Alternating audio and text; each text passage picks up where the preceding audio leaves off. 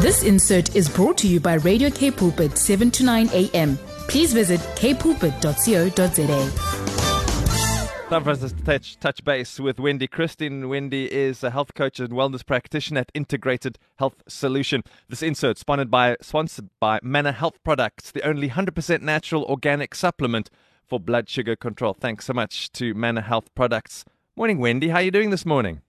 Good morning, Brad. It's a little chilly, but I'm good, thank you. Yes, we were uh, talking about that earlier. It seems so cold this morning. Uh, and uh, many years ago, as I'm sure there many are now, when it's cold, you get your cup of coffee and you light your cigarette. And there are many with that habit in the morning. And this morning, we had to say, uh, courtesy of Wendy Christien, uh, no, that's not a good idea. Smoking is bad for you. But Wendy, I smoked for many years, and there are many people who did and still do but when you smoke, you know it's bad for you, but you're still doing it anyway.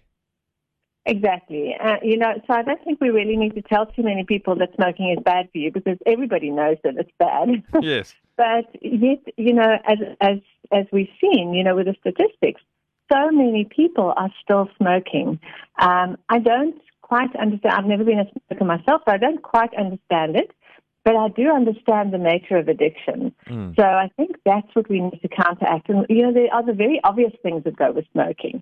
But I think today we can chat about some less obvious things. Yeah, so let's talk about that because we always say, you know, nicotine is addictive. You know that is written on the packet of cigarettes, and that's not uh, something that people don't know. And so uh, people, you know, become addicted. But uh, would it be true to say that some people are more addicted to cigarettes than others?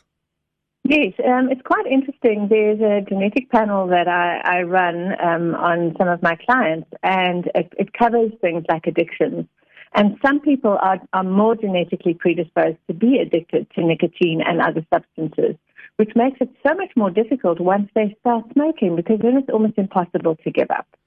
Wow. So we know they the tobacco products are dangerous for our health, um, how, no matter how we take it in. But but what do we, what do we find in those tobacco products that make it so bad for us? Well, what is inside the tobacco? So the tobacco products contain things like acetone, tar, nicotine, and carbon dioxide. So none of those are really very good for us at all. The nicotine is obviously the most addictive part. Mm. So, what is it affecting in our bodies? Since we're looking at it from a health perspective here, what are the organs uh, affected in the different parts of our bodies? Well, we know the obvious ones. So, mouth, tongue, throat, esophagus, and lung ca- cancers are very prevalent among smokers. Um, bladder cancer is another one that's quite popular, and emphysema.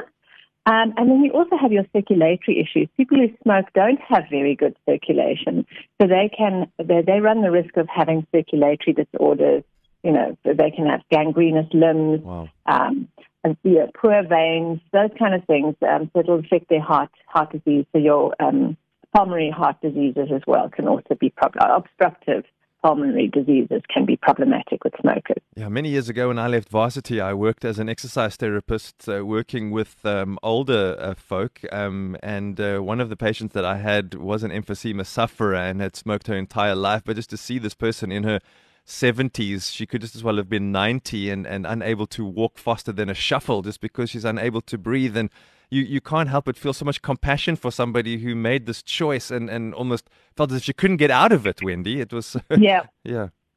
And the very sad thing is, you often see them, you know, with oxygen masks, they have to take the oxygen mask off to be able to still continue smoking because even at, at that very late stage, the the um, idea of giving up smoking is just mm. too hard. So let's talk about some of the body systems that are disrupted due to smoking, Wendy. Okay, so these are the things that I don't think many people think about when they are smokers. So there's, I've, I've picked out five, there's many, but I've mm. picked out five areas. So we're looking at the nervous system and particularly in relation to mood. Um, you've got cognitive function that can be disturbed. Your vision can be um, d- disturbed, hormonal balance, and then immune function. Let's chat to that mood because uh, you often assume you know people said, "Oh, I'm, I'm in a bad mood. I need to light up a cigarette." But uh, it's going to one, you know, your your mood is determining whether or not you want to light up, and then it is affected as well once you're already smoking. Exactly. So it's a bit of a vicious cycle. So nicotine is actually a stimulant. So people think, "Oh, but I feel so calm when I smoke," but it's actually a stimulating drug. Um, it, it's a mood altering drug as well, and it arrives in the brain very quickly after being inhaled. So it gives the person that's smoking that temporary boost of energy. They feel great for that minute or two, but that is a very short-lived um, effect. And then fatigue sets in, and the body will start to crave more, and that you know keep it perpetuates that cycle. So you've got to keep smoking to get to get that same hit. But as with any stimulant, they reduce the baseline energy of a person. So if your energy was say up at a ten, smoking or any of these other stimulants that we use drops your energy, your baseline energy to around a seven or a eight. So you never get that initial hit that you did the first time. And you only ever get up to the seven or eight. You never get up to the 10 level of energy again. So, you know, people think that they're having this, this sense of energy and they think they're feeling calm, but they're actually being overstimulated. So it can worsen symptoms of anxiety and then it can obviously cause um, withdrawal symptoms. Mm. Uh, can it even disturb your sleep? Yes. So um, nicotine, so often that withdrawal, especially if you try and give up, you can have a problem. But even if you go for too long between cigarette breaks, it can make you feel irritable and anxious. You can feel jittery, and then you can have headaches or sleep disturbances. I mean, what about uh, affecting your um, uh, your nerves? I mean, can it do have an actual physical impact on your nervous system? It does, yes. So it can negatively affect the development of the neural structures in the brain, as well as the transmission of the nerve impulses. So those are the signals that need to jump between one another to send messages throughout your body. And that can result in neurodegenerative diseases. So those are the ones that affect your brain. Mm. And then what about cognitive function? That's the second one that you mentioned. Tell us more about that. Yeah. So research also shows that smokers experience faster cognitive decline, um, especially in the areas of global co- um, cognition, executive function. So that's memory, getting tasks done, being able to focus and concentrate. Um, and they have more of those issues than their non-smoking counterparts. And it's a definite risk um, for dementia in the elderly. Wow. Um, you've given us quite an extensive list here. The other one is vision. The smoking affects your vision? It does, yes. And you don't think that smoking affects your vision, but here's where the circulatory issues come in.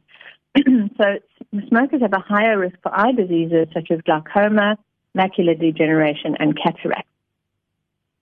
And uh, what about hormonal imbalance or balance, affecting that balance and creating imbalance? So, yeah.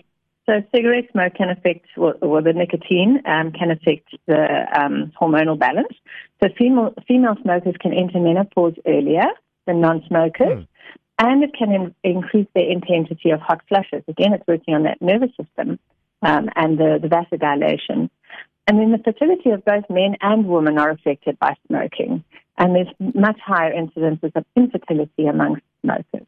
A few weeks ago, we were chatting about boosting the immune system, and one of the things you mentioned that uh, that is uh, works against your immune system is smoking. So let's chat about that now that we've got a bit more focus on smoking. Yes. So smoking lowers the immune system's ability to fight off the infection, and many smokers are more prone to upper respiratory infections than non-smokers. So they get the bronchitis and the pneumonias and those kind of things when they do get sick uh, um, a lot more easily than, than people who don't. Mm. and it disrupts the immune balance and increases their risk for autoimmune diseases as well.